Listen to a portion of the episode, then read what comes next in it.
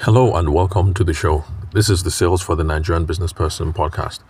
So, uh, subscribe once you're done listening to the episode. It's available on Spotify, Google Podcasts, Apple Podcasts, or any podcast player of your choice.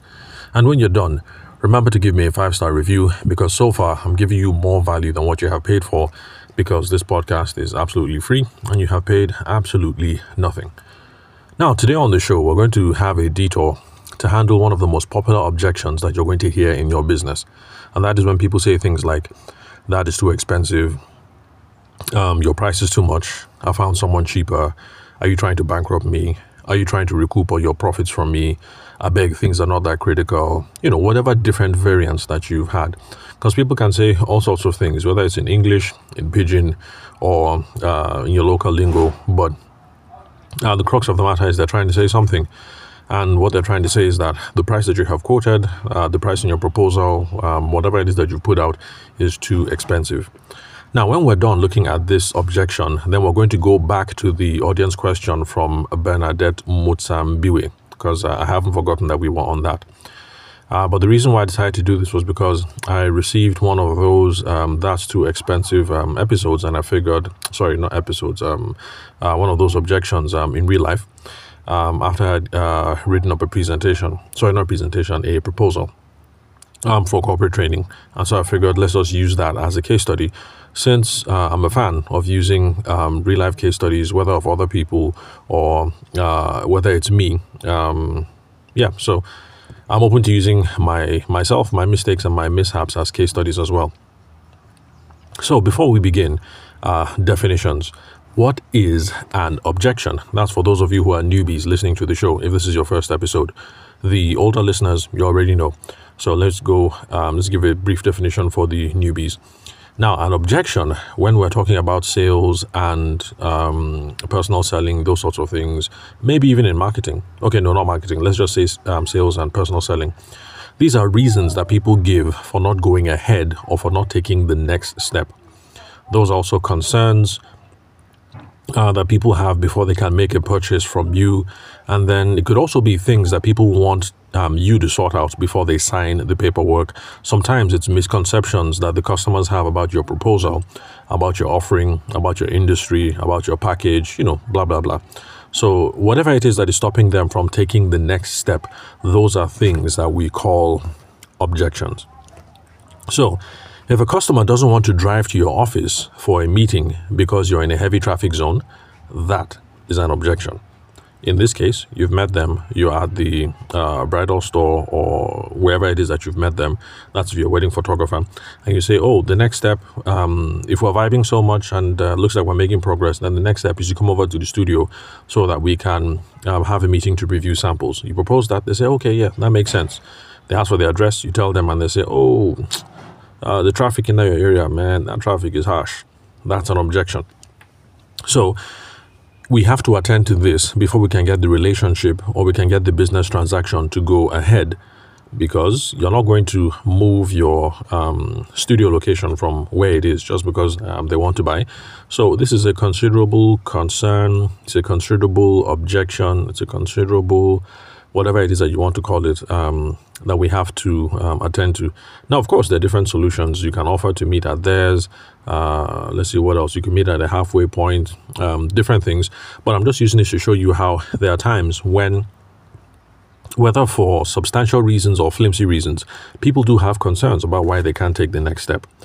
Then, if the customer says that the price is okay, but she says that your workmen look dirty, like they'll mess up her living room and not clean up after themselves, then that's also an objection we have to look into before we can uh, move the deal along. Now, this doesn't apply to people who are wedding photographers, for instance. But if you provide uh, carpentry services, um, painting services, uh, plumbing services, electrical services, you know, those sorts of things, then it's a concern that somebody has. Now, if you want to get the thing moving along um, smoothly, you have to look for a way to address those concerns. Whether it's to tell uh, the madam of the house that, oh, don't worry, my workmen are very neat. In fact, if you check out our uh, 4.9 rating on Google, you'll see that people talk about how clean we are and how we leave the place clean and everything. Or you can say, oh, don't worry, ma, that's not a problem. When the people finish, I have a separate crew that comes the next day to come and clean up and blah, blah, blah. But you get the picture. There's a concern right here, and that we need to address that concern before the deal moves on. So now we've looked at situations where um, the objection might be uh, um, traffic, you know, location of your office, or maybe the uh, they're afraid about uh, the mess that your workmen are going to make. So what do we do about when someone says your price is too high? You definitely have to tackle issues around price and value. Let me repeat price and value. It's a two way thing before the negotiations can resume. Because if somebody is saying your price is too high and you keep on trying to plow through, you're ignoring something um, that is critical over here. The person thinks that something is off when it comes to the price and the value um, equation. Now, our objection is a bad thing. Not always. There are some people who hear an objection and they get demoralized. So if you give a proposal and they say your price is too high, some people just get sunken and they get sad. There's no reason to get sad. It's the same thing with the workmen. Your workmen uh, look dirty. You don't need to get sad. And you don't have to get frustrated if they say, oh, your office is in a high traffic uh, place, so I don't want to drive there. So objections are not always um, a bad thing but they do show that there are some fundamental matters that we need to attend to before we can make progress. So, whether it's people don't want to be stuck in traffic, they don't want the house to be dirty after the work is done, or they don't think they're getting enough value for how much it is that they are paying. So, it's just a signpost. It tells us that there's something fundamental that we have to pay attention to. Now, there are times that an objection could be a sign that there is trouble ahead and it's now time to divorce the customer. For instance, there's some of you that have been in the situation, and I've been in that situation um, where people object on price, and then you make three concessions. They say one five is too much, and you say, okay, no problem, let's do it at one three, and then it's now time to uh, pay the deposit, and they say, you know what, uh, that one three self, I beg that one three is too much, and you guys I go back and forth, and you say, okay, no problem, bring one two. And then it's now time to pay and they say you know what? That one two price that one two is too much. In fact you know apart from that i even have this thing that we need to attend to that thing that we need to attend to.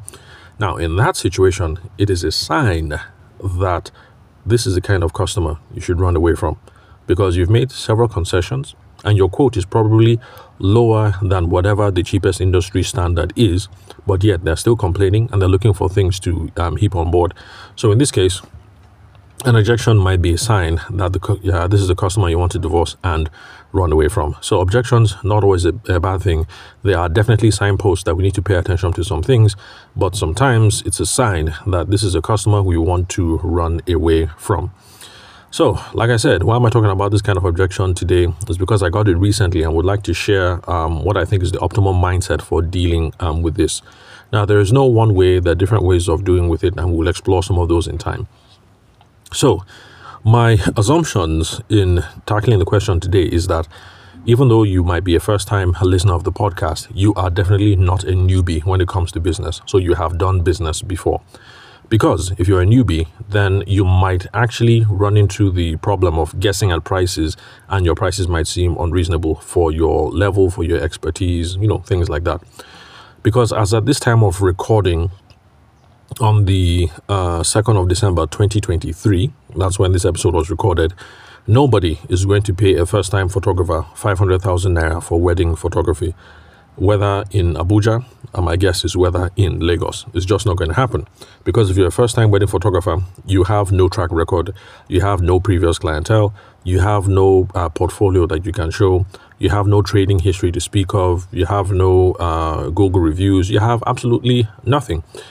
Now, I know of these kinds of mistakes because this is a mistake that I made myself. Because when I first started off in wedding photography um, close to a decade and a half ago, I charged several hundred thousands on my first um, quote. And of course, that didn't work out.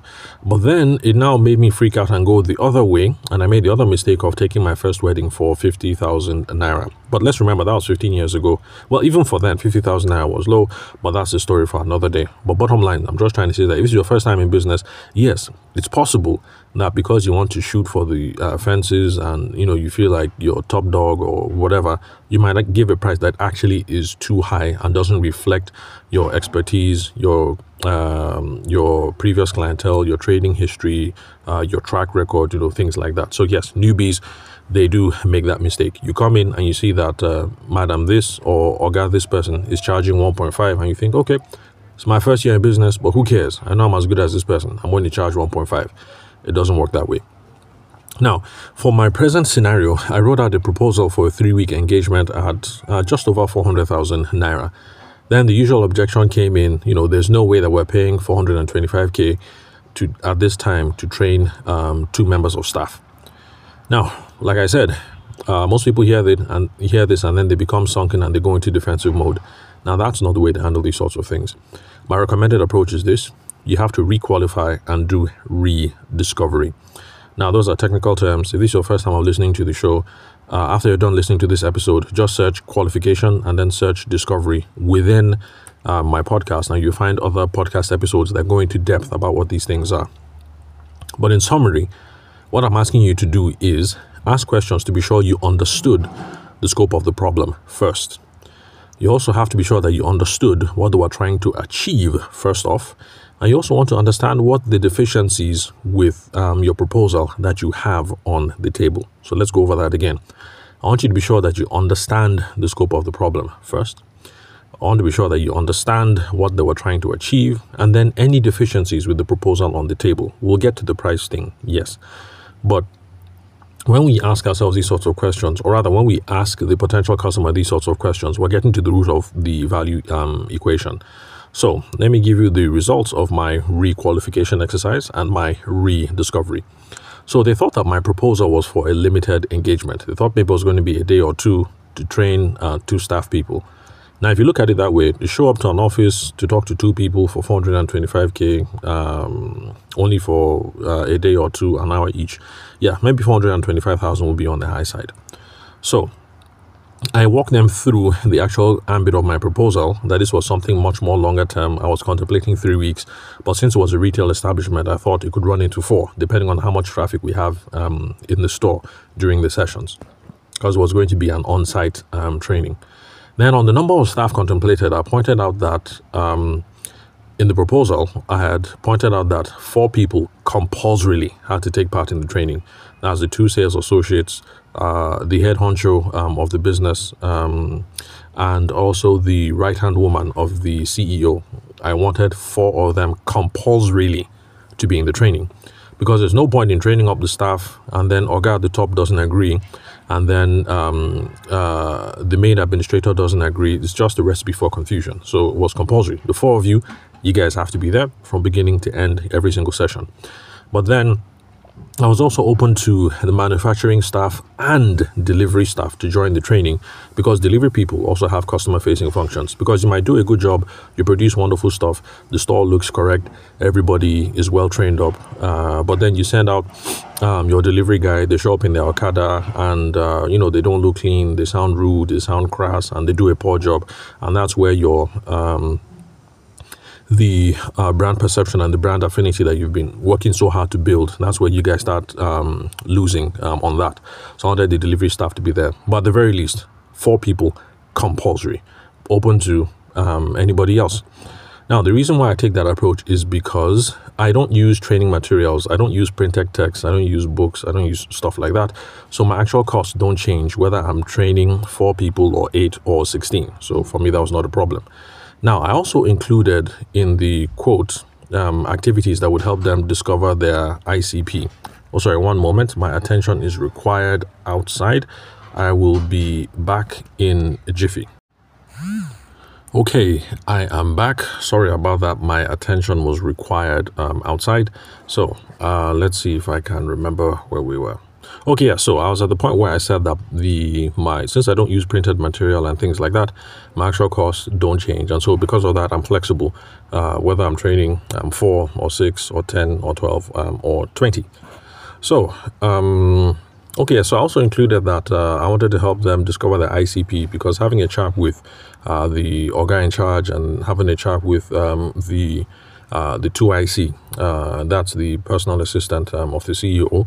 Um, I didn't get a sense that they um, knew who the ICP was, and it's essential because until we know who the ideal audience is, we don't know how to come up with a plan to start chasing those people down with our sales and with our marketing activities.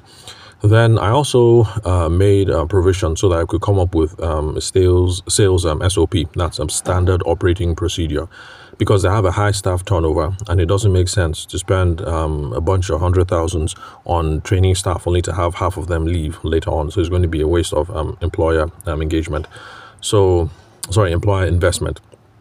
So my solution was to create an SOP so that the head manager, the second in command, could onboard future staff without my help because it will be part of the recruitment process. Um, but uh, people who are uh, being considered for the sales job uh, to work in the store or cost other customer facing functions would have to go through the material and be part of the interview process. People would require to go through it, be sure that it's um, stuff that they think that they can do, um, it also would be a good way to weed out the less motivated candidates because if you're hiring someone for a sales role and then you also have a standard operating procedure and you show them the standard operating procedure beforehand, people who think it is a whole lot more than they're willing to do will swiftly about. And people who, although might have been good intentions, didn't quite understand the scope of what you are asking them to do would now um, drop off. So chances are this would also be a good um, recruitment uh, tool. So um, I was only able to address these concerns on the value equation because I asked them some questions.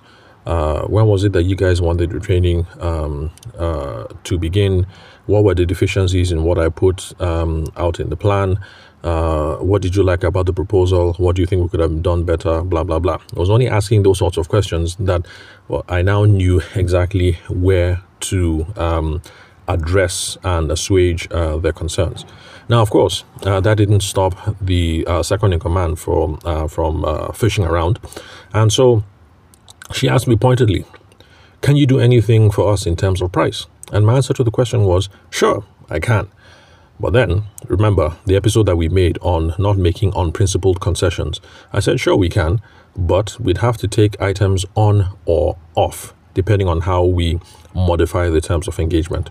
So if you want a lesser price, we have to take things off the quote. And from what you've seen, I was anticipating something beyond just coming in two or three times a week to talk to two people yes, I was going to come in, um, even if it was only two people, but it wasn't just about training these people up. It was also about coming up with a standard operating procedure and also helping them identify the ICP.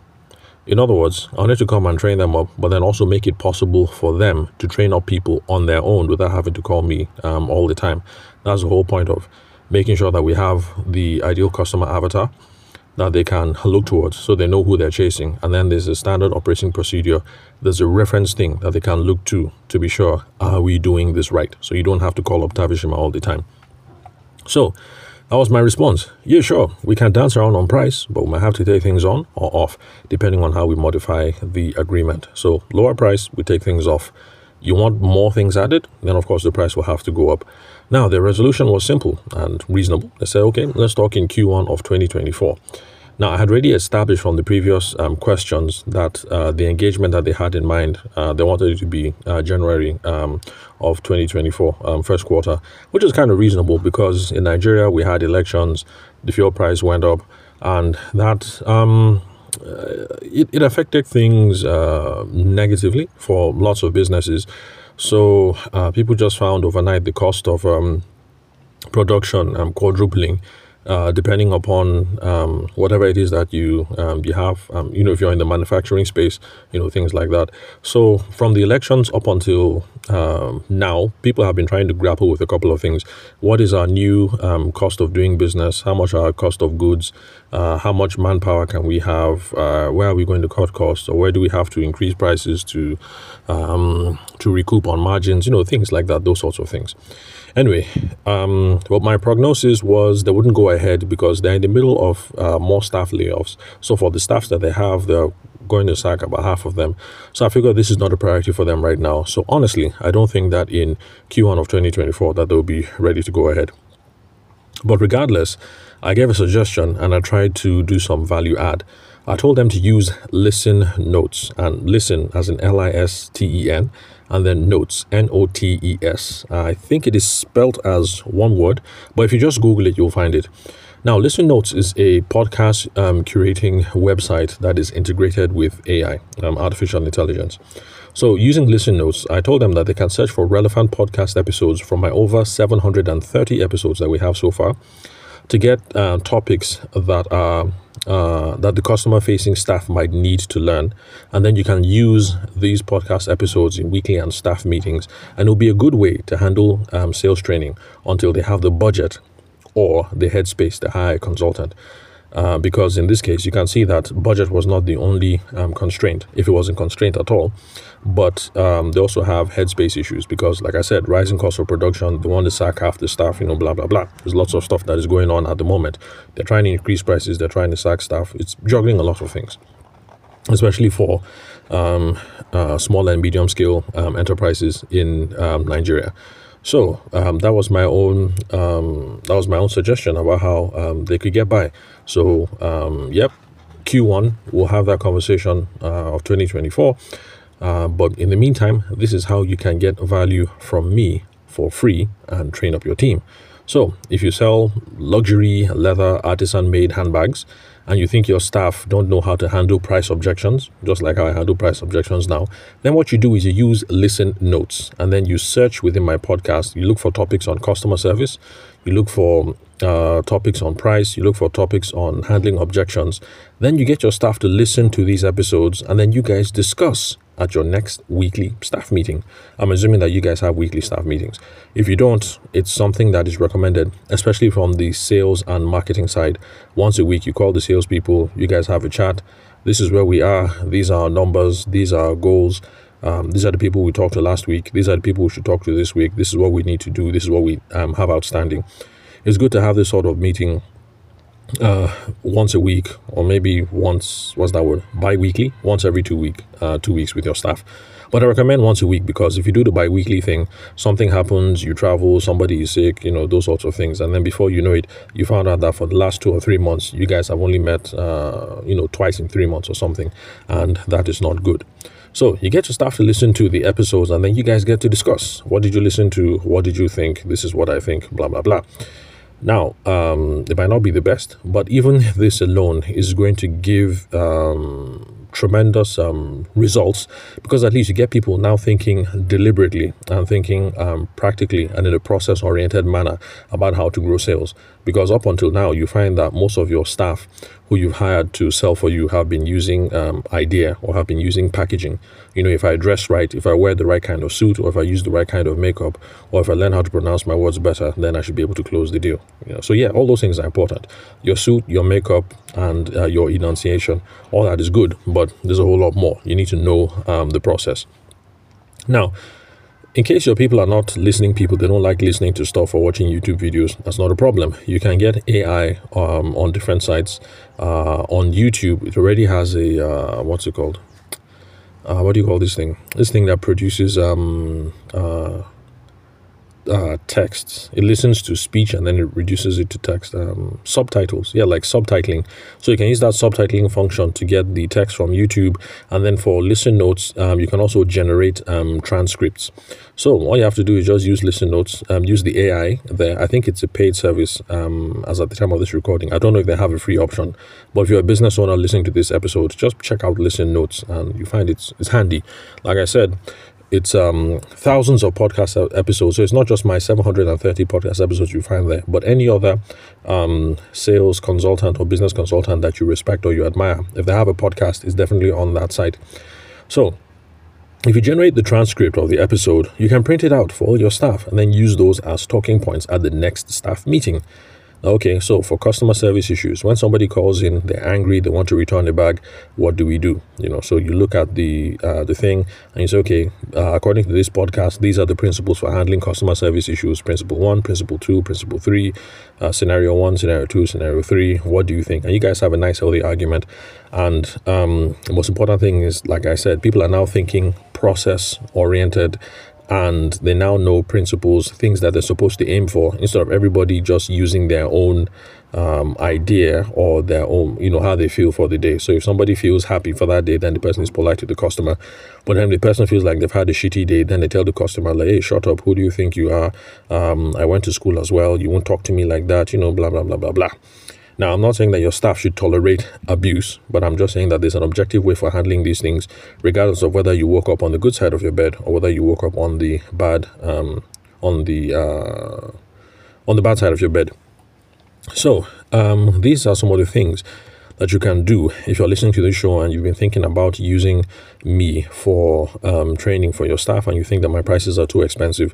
These are options that are available. You can have the benefits of um, sales training and consulting for your organization for absolutely free just by using the episodes on my podcast. Now, searching within the podcast is kind of hard. That's the reason why I recommend Listen Notes because once you get to Listen Notes, you can search Sales for the Nigerian Business Person podcast. My podcast will pop up.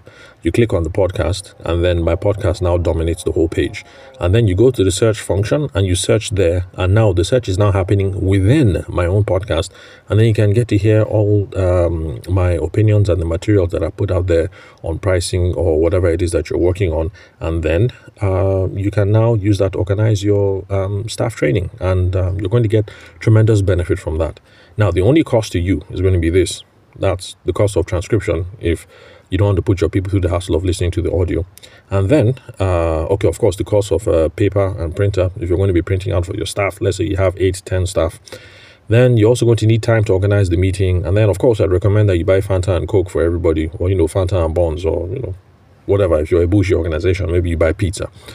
But I, recommend that you do something around that so you can see that the cost is minimal. Fanta and Coke, paper and ink, and then uh, the time. You guys sit down for one hour or one and a half hours to have a conversation and you can see that uh, it's something reasonable.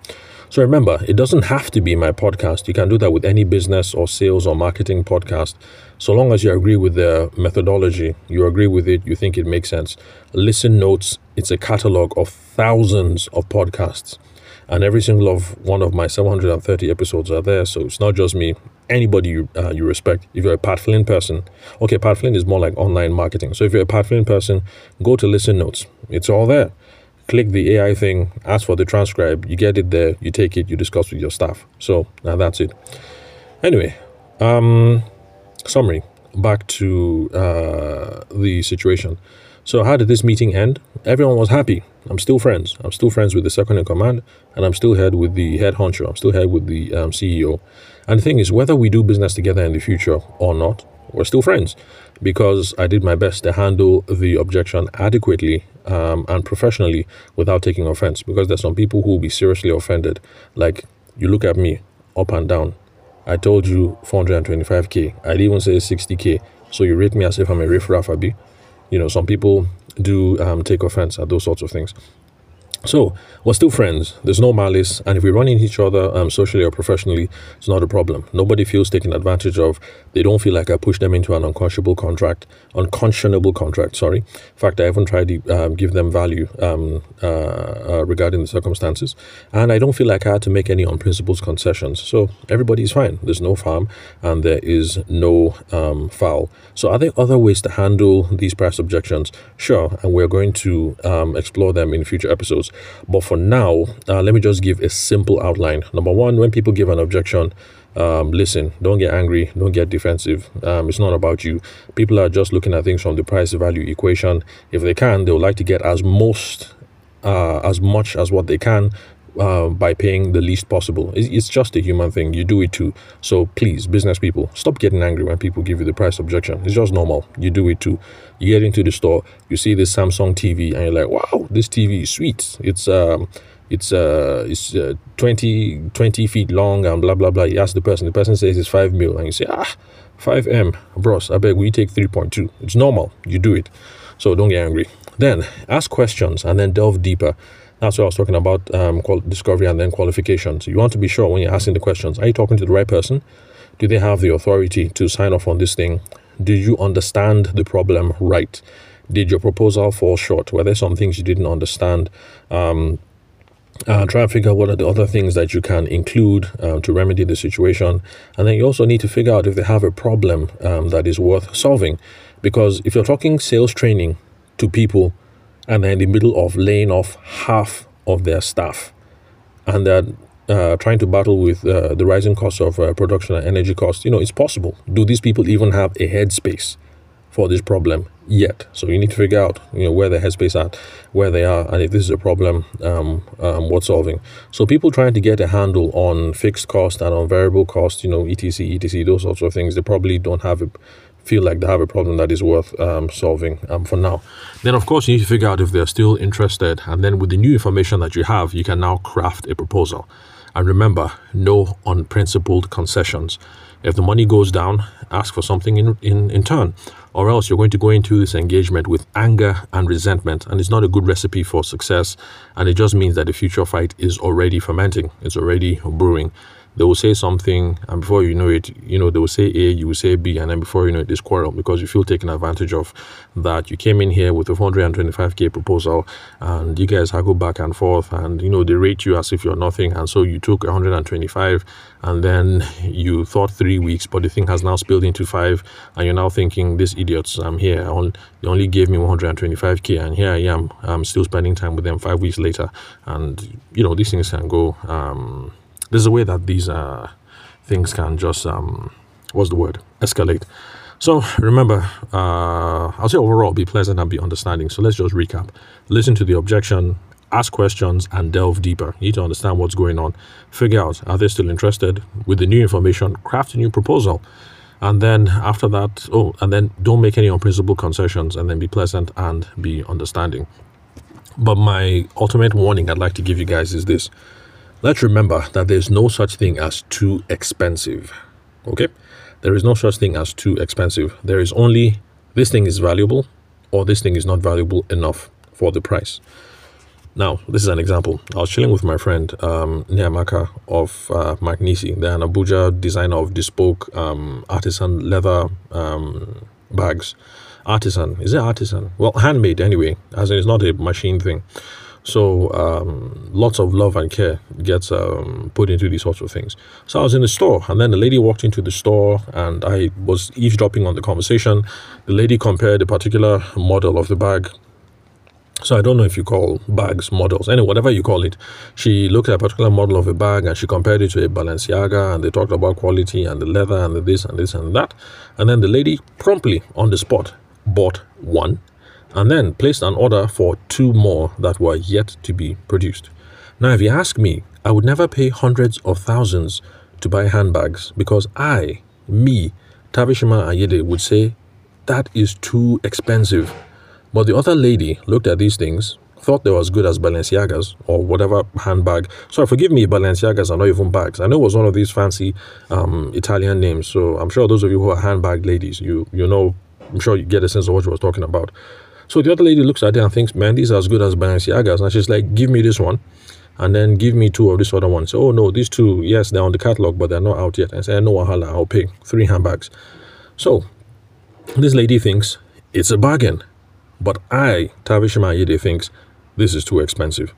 Now, is there really such a thing as this is too expensive? Or Tavishima thinks there is no value in this, while the other person thinks this value makes mad sense. So don't take it personal when someone says um, you're too expensive. It's not a jab at you. It's all about price value equations that are relative to particular people. So if you refocus the conversation uh, and redo the proposal, you'll be fine. Or if you um, disqualify the person and look for other people who um, are much more educated or who are much more in tune with these um, uh, value prerogatives, then you'll do okay. So if you sell Balenciaga bags and somebody like Tavishima Ayede, me, I walk into your store, don't say because you listen to my podcast and you like me and you respect me. If I say, man, this is too expensive, you know what you need to do. If you can't refocus the conversation, find a way of shifting me out of the store so that people who value it can come in and buy, people who find it um, valuable. So don't waste your time being offended that I walk into your store and I say this is too expensive because after all, there's some things that I would buy that some other people would never buy. Because I love um, swatches, but some people like Swatch. Like, why are you buying the Swatch? It's not plastic watch. Buy a Casio. But like, hey, I like my swatches. So it's just one of those things. So the next time somebody tells you you're too expensive, just calm down, breathe, take the time out to try and figure out if there's no value uh, for them in what you offer. Now, if you can make the value equation, then go ahead. If you can't satisfy the value equation, let them go. Uh, because if you try and force through, there's going to be plenty of quarrel and uh, dissatisfaction that's brewing in the future. So that's it for today. That's all, folks. Remember to connect with me on WhatsApp or Telegram. Hit me up on 080 The country code is plus 234. That's for those of you who are sit, um, hitting me up outside the shores of Nigeria. Also, connect with me on LinkedIn. The name is Tavishima Ayede. You can confirm the spelling of my name and email address on the website where you're listening to this episode or the profile of the podcast app where you're listening to my voice. Of course, you'll see my details there if you um, decide to check out the podcast on Listen Notes. So, thanks for your time and attention. I will catch you guys at the next episode.